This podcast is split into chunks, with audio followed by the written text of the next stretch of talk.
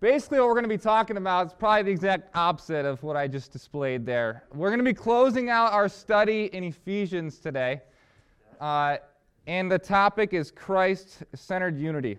Amen. You know, uh, the purpose of this message is that, so we, we're going to be moving on to Philippians. So I don't want us as a church to just move on to the book of Philippians and just kind of forget everything that we've been gleaning from Ephesians. Because in Ephesians, there's life changing truths and principles, and we must implement these truths and these principles on an individual and a corporate scale to be, honestly, to be worthy of the title of God's church. I mean, God's church, right, as Ephesians puts it, is supposed to reveal the manifold wisdom of God. What a high calling. When I, many, many weeks ago, when, I, when we started Ephesians, uh, I, I got to introduce the book as well. And uh, what, what, we explored in that message was this theme that runs throughout Ephesians about our, our identity in Christ. And as we close today, I, really I want to talk about practically. So we have this identity in Christ. So much of what Ephesians is about. And then, kind of the second half of Ephesians is man, so what do, what do we do? How does that change us? What does that mean for our lives if our identity is truly founded in Christ? And a primary goal, one of God's primary goals with uh, giving us an identity in Christ is that is so that we will have Christ-centered unity.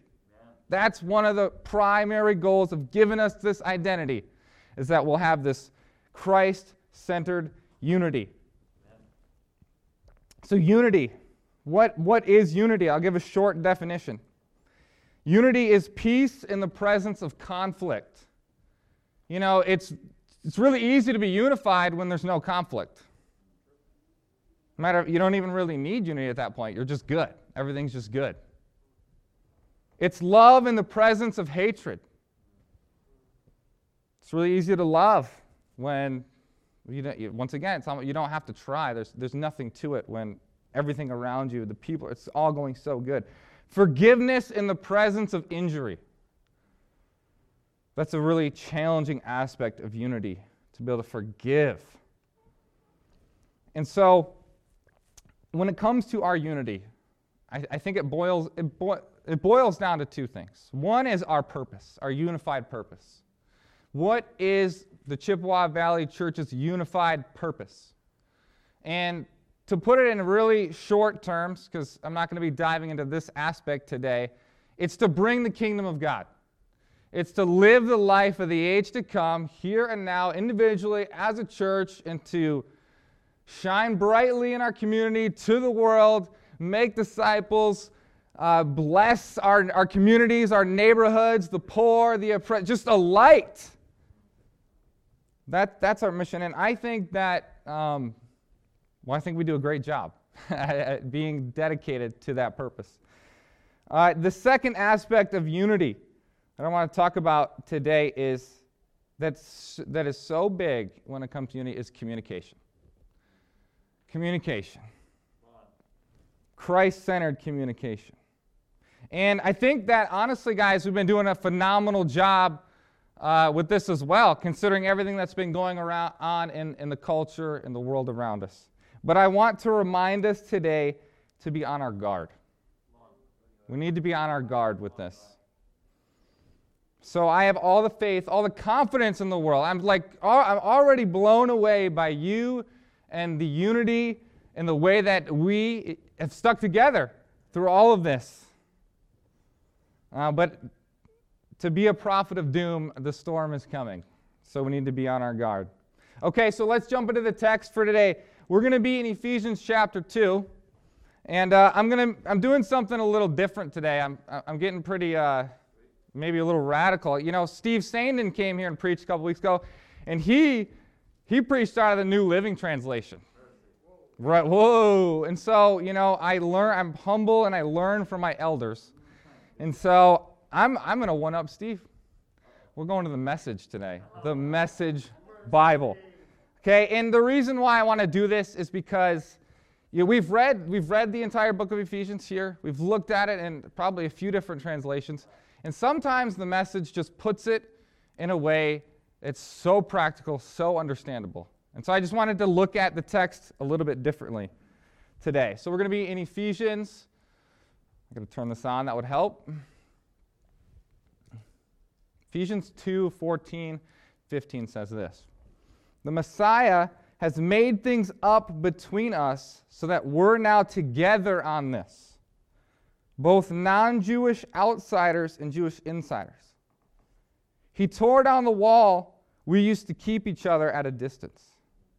He repealed the law code that had become so clogged with fine print and footnotes that it hindered more than it helped. And he started over Instead of continuing with two groups of people separated by centuries of animosity and suspicion, he created a new kind of human being, a fresh start for everybody. A fresh start. So we see that the reconciliation between God and man, the cross, one of the things that it does, one of the things that it accomplishes is it's not only does it make peace between us and God, but it makes peace between us and our fellow man. And the principle here, the, the context of Ephesians is way different from, from what we're dealing with today. What, what, what Paul is talking about is you had Jews and non Jews. And it's interesting because between them, there was centuries, hundreds of years of animosity and suspicion. And now these two groups of people are coming together in, to worship God. That's a, that's, a lot, that's a lot to overcome right there.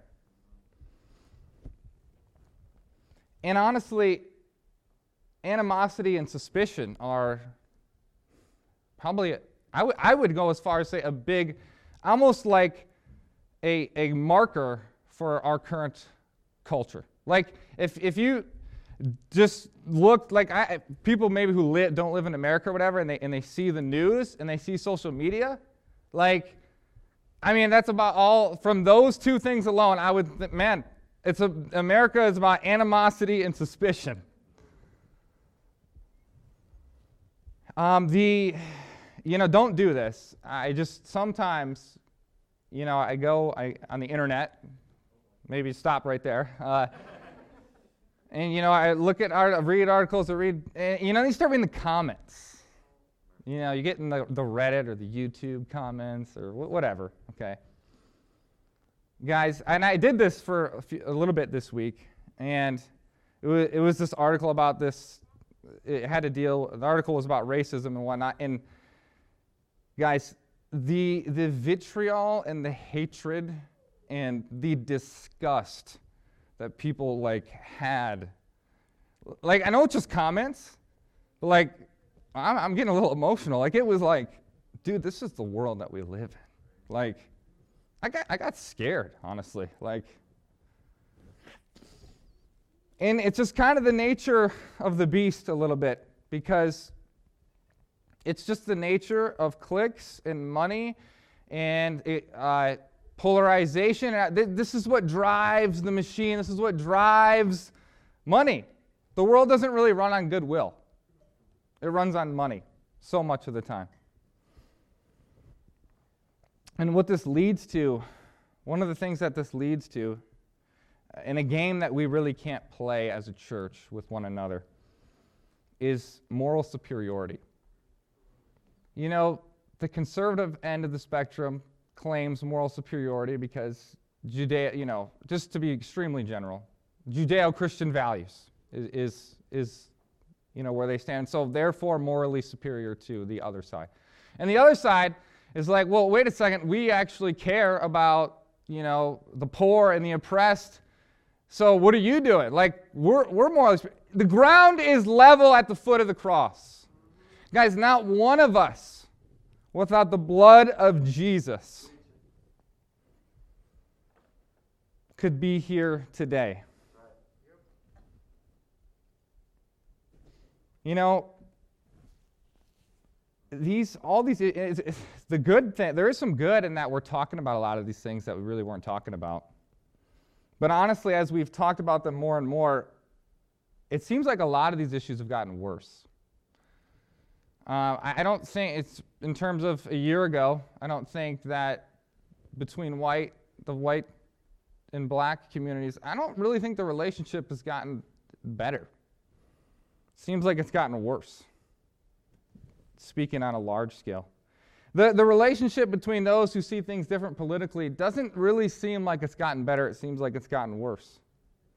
Rich, poor, the class division, it seems like it's gotten worse. Christians, non Christians, man, Christians so condemning of non Christians. Non Christians are, what, you, you guys claim, you know what I'm talking about. But honestly, even more so, even the one that I'm the most concerned about and want to talk to you about today is between Christians and Christians. Has it gotten better or has it gotten worse? And I the world doesn't have the tools to ha- to to work out these these issues, gender, race, politics. And we need to be on our guard because our culture is headed in a, in a bad direction, and it's going to get worse. You know what? It, it's not. It's whatever is coming down the pipe, guys. What if Derek Chauvin gets acquitted? There might. There could be riots in the streets. What if, you know, I don't know. There's COVID. You hear all these variants. They could spike. They could go crazy. It could all be back to isolation. And we're so hopeful, man. It's like, we're, you know, you see the horizon the sun peeking over the horizon. We're almost there. What about the next presidential election? That's it's a couple years down the road. And they're going to be talking about it earlier and earlier. I don't know. We might, we'll probably be talking about the election two years before it even happens. How are we going to respond? How are we going to hold on to the principles of Christ centered unity in Ephesians? We have to give one another a fresh start. We have to lean so strongly on the side of grace. I mean, Paul, when he teaches about grace in the Bible, sometimes some people view his teach. I mean, he, he wrote, you know, half the New Testament, but some people look at his writing sometimes as almost blasphemous because he leans so strongly on the side of grace. It's like, Paul, if somebody actually believed what you're teaching, they wouldn't even have any motivation to be good or to do anything good or godly because just and obviously that's not what Paul means, but, but that's how hard he leans into grace. We got to lean into grace like that with each other. Let's go ahead and keep reading next couple verses here. Christ brought us together through his death on the cross. The cross got us to embrace, and that was the end of the hostility. Christ came and preached peace to you outsiders and peace to us insiders. He treated us as equals and so made us equals. Through him, we both share the same spirit and have equal access to the Father. Christ brought us together through his death on the cross. The cross got us to embrace. Just I want to give everyone a remind like just a fun I need I need this, okay? Fundamental reminder that when we follow Jesus, when we're disciples, our goal is to, is to walk in his footsteps, right? To be covered in the dust of our rabbi. And guys, the life of Jesus led him to the cross. That's that was his destiny. That's where he was going. And for us to, to follow Jesus, to walk in his footsteps, to be covered in his dust, means that we're also heading to a cross. And the cross hurts. Right? But that cross, that cross we, we get to exchange that for a crown.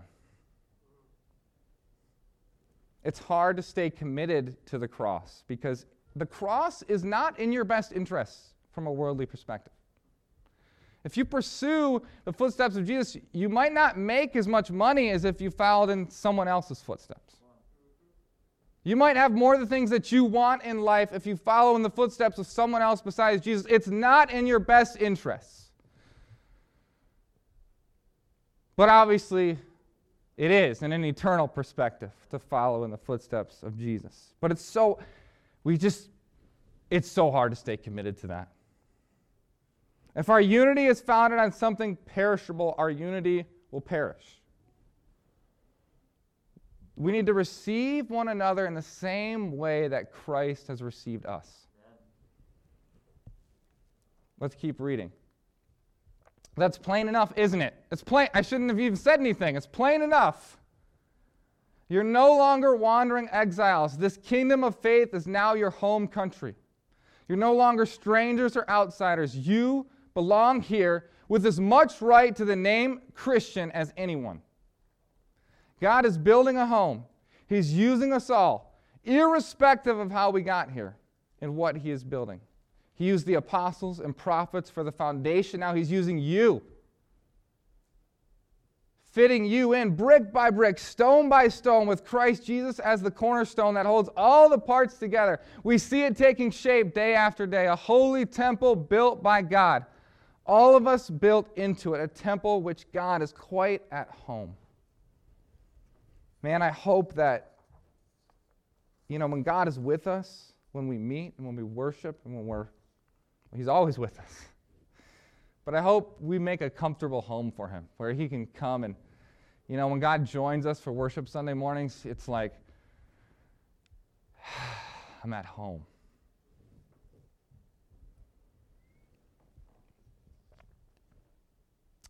Each, each and every person has the same right to the name Christian as you. Guys, in, in the time period, right, the first, second century, there was this animosity. There was persecution between the Jews and, and the Gentiles. Can you imagine this church? There's people who the Jews that are now coming into the church, man, maybe they themselves or their family members had beaten, imprisoned, persecuted their like the Gentiles' family. Can you imagine trying to worship God with someone who hurts you so personally, caused injury to your children, to your wife, to your husband? That's the gap that that Paul is trying to cross, that the Ephesian church is trying to cross. And our gap, we can totally cross our gap because I, I don't think it's that big. I don't think it's as big as the one they had to cross. You know, so so Christians, right? We we we, we see one another's Facebook posts, we see one another's, we talk, and you know, maybe, maybe a brother or sister thinks that racism's really not as big of an issue as people are making it out to be. And maybe it's like, are you, do you have your head under a rock? Like, are you, are you even a Christian? And maybe a brother or sister thinks everything's about race. And the other brother or sister like, are you, everything's about race? Are you even a Christian? Maybe everyone should be uh, forced to wear a mask for the safety and protection of others. Or maybe, you know, if we assess the risk, it really isn't that high. Maybe we should trust God a little bit more. And both sides can look at the other. Are you even a Christian? You, you think you think that? Christians need to vote, or I, you know, I, it's not it's not the Christian duty to vote in the elections. Vote. What? You, you think Christians have to vote? You think Christians shouldn't vote? What, are you Christian?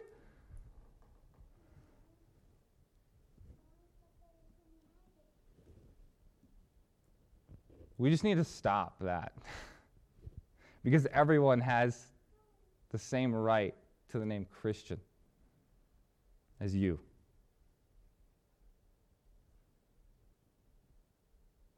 The scripture says that the kingdom of faith is your home country. The kingdom of faith is your home country. It's not, it's not the people who you agree with on social and political issues that you're passionate about. It's the kingdom of faith.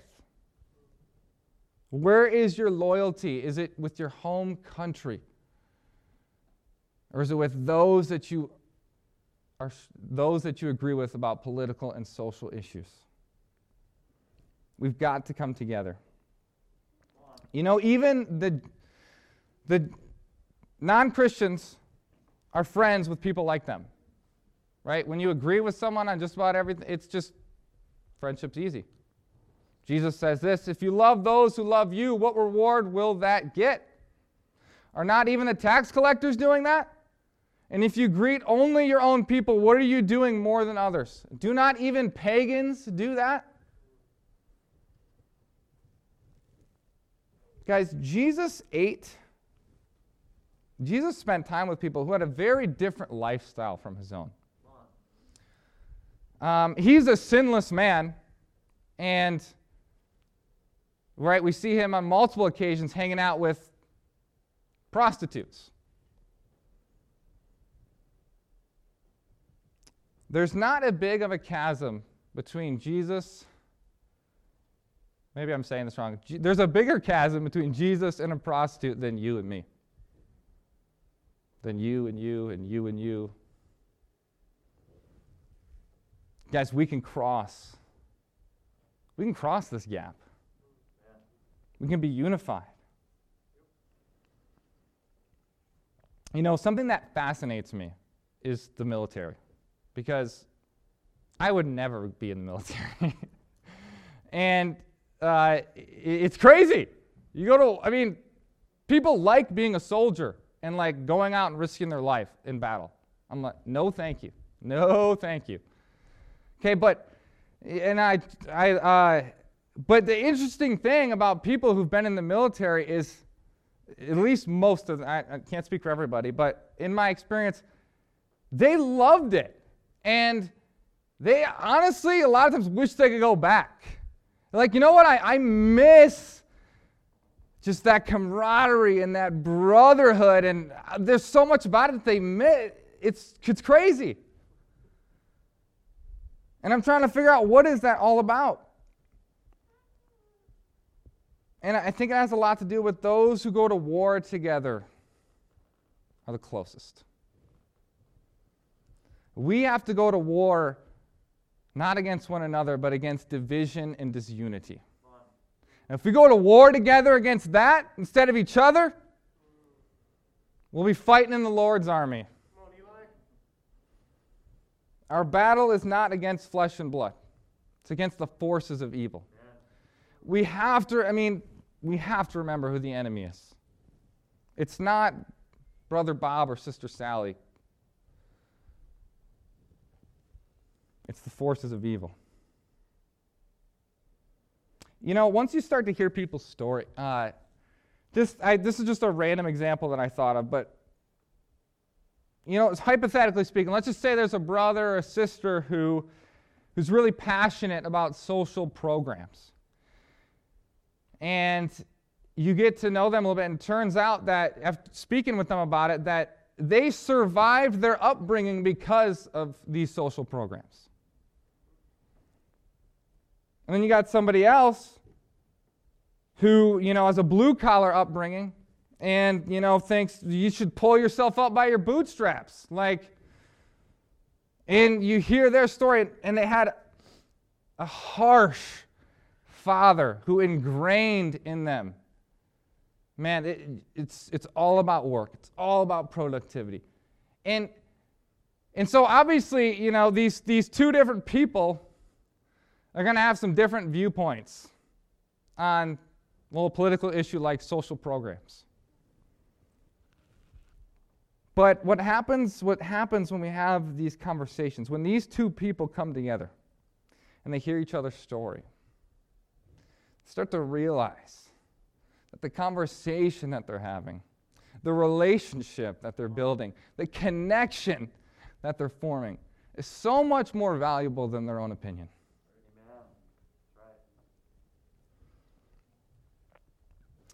So I had a, uh, I was judgmental towards a, a dear sister of ours. Um, you know, I, I, looked at her and I, just, just, I'm just to be honest, you know, like I was kind of like, in my mind, like, oh, oh boy, here, another social justice warrior. So I'm talking about Laura Tubwell, by the way, who said I could talk about this. And, uh, you know, so I had these, these preconceived notions and judgments in my mind. And so, you know, and from studying Ephesians, I realized that, well, of course that's not right. Um, but I realized, you know, I need to go talk to her. So actually, actually, I don't even, maybe she initiated the conversation. I might have. Doesn't really matter. So we got together and we, we talked about, uh, we talked about just different race issues, different political issues, for an hour and a half or so. And we definitely did not agree on everything. We agreed on a lot more than I thought in my weird judgment zone it's like, oh, great, you know, I just pin them into that ideology. This is exactly what they think about everything. We actually agreed on a lot more. And you know what? That conversation was awesome. I felt closer to Laura. I felt um, connection. I felt unity. And honestly, now I, I have so much deeper respect for her. Like if Laura came, if she walked in here right now and said, Eli, give me 10 push ups, I would hit the floor, okay? That's how much respect I have for her. That just wouldn't happen without, without Ephesians. So maybe that's a practical there. Intentionally, one thing that I've been learning through all this the past, you know, year or so is intentionally seek out people who think differently from you or who you, th- or who you think think differently from you. Intentionally seek them out, seek their perspective, seek to understand. And that, that's how you learn. You don't learn anything talking to people who just agree with you about everything. What do you, you just, you're just recycling same ideas. Man, learn. Talk to people who think differently than you. Okay, we're almost done. Ephesians 4. So we're, we're moving to Ephesians 4 now. Well, I'll, I'll read this passage. We'll talk about some more practicals, and then we will wrap up. Ephesians 4:30. Don't grieve God. Don't break his heart. His Holy Spirit moving and breathing in you is the most intimate part of your life, making you fit for himself. Don't take such a gift for granted. Make a clean break with all cutting, backbiting, profane talk. Be gentle with one another, sensitive. Forgive one another as quickly and thoroughly as God and Christ forgave you. So, what we need to do with this is we need to make room for the Spirit. We got to make room for the Holy Spirit in our relationships and our communication. And one of the ways that we do that is we make a clean break. Absolutely no cutting, backbiting, profane talk. You know, as Midwesterners, we love passive aggressiveness. Cut it it's you come in these doors. Absolutely none of that. That's the quick you want the Holy Spirit to flee? Or I mean, obviously the Holy Spirit doesn't like leave you, but maybe it hides in your pinky toe or something. We, we want the Spirit here. And that's so we have to, that's the ground rules. This stuff is not allowed in our Christ centered communication. So I have um, one of the ways that, that we commit, right, in the unity we commit to communication. Just got five quick uh, things here. Communicate, not conjecture. So, conjecture is when you form an opinion based on incomplete information. And so, a silly example of this is you walk into church and, you know, I'm walking and Jake's looking at me. And I'm like, okay, Jake, like, dude. And so, you know, then I walk, I just look at him, I don't say anything, I just walk away and I'm like, why was Jake looking at me? Like, what, did I, did, does it have, yeah, what's his problem? What, dude, I don't know about Jake, honestly. Like, I don't know what his deal is. Man, he's judging me. Eh, so all of a sudden, it's just, if I stay in my own head with that, the rabbit hole, man. So what I what I need to do is, you know, I don't really know how to say it, Jake. I don't really know. This is awkward for me. I don't really know how to say this. But you were looking at me when I came into fellowship, and I thought it thought it was kind of weird. Did, was there anything behind that, or were you? Oh no, no, man. I was happy to see you. You know, like it's hard to have. It's hard. To, uh, my my instinct is no. Go away from that. Go into my own head even when you don't know how to ask, even when you don't know how to approach the conversation. We got to have enough grace with each other that th- that's okay. Um, caution, not collision course. We need to proceed with caution, not be on a collision course. Man, I've got these ideas, and I'm to just run over anybody who stands in my way because we just need to proceed with caution. It's good good to be cautious when we communicate, right? A, a fool gives full vent to his spirit, but a wise man holds back his tongue. Um, conversation, not clap back. Okay, so that's kind of a. I know that I know that phrase because of the teenagers. Okay, but conversation, right, is where you you talk and you see and you listen and you ask follow up questions, not clap back. Oh, you think that? Well, I think this. It's not conversation. And I, will I'll share a, uh, well, I'll, get, I'll go back to that next just a second. So let's go to the next one. Conviction, not condemnation. Have a conviction. Paul says in Romans, let each be fully convinced in his own mind. Have your conviction but don't condemn others on your conviction on a disputable matter. You know, an example of this, I feel even weird kind of sharing this, but my wife and I, we didn't kiss. We didn't even kiss each other until we got married. Our first kiss was our wedding. And, you know, we're, I, I, okay, and I, we, we did that. We, I, we made that decision because by the grace of God, as a 24 year old, somehow I knew if, if I cross that line, I just, I can't handle it purity wise. Like, I got it. That's how weak I was. And I at least had the self awareness to, to realize that so we're just, let's just wait. We're not going there. And so that was my conviction. But the unholy other staff couples that we have here, Joel and Christy, Dustin and Stevie kissing and stuff before they got married. How unholy. I know, right? No. Obviously, no. That'd be, that'd be awful for me to think that way. Conviction, not condemnation. And so I have a personal conviction about conversation and not clap back that I'm going to share with you. And it's not prescriptive to you. You don't have to do it. I'm going to share it with you. Social media, not the place for these conversations. Social media encourages the clapback because you can just type it, leave it, and then so, there's there, there's no uh, interpersonal communication. There's no gesturing. So that would be my personal conviction. And I will not condemn you if you still want to use social media. Where am I? Okay, connection, not cutting off. Guys, connection. We need connection.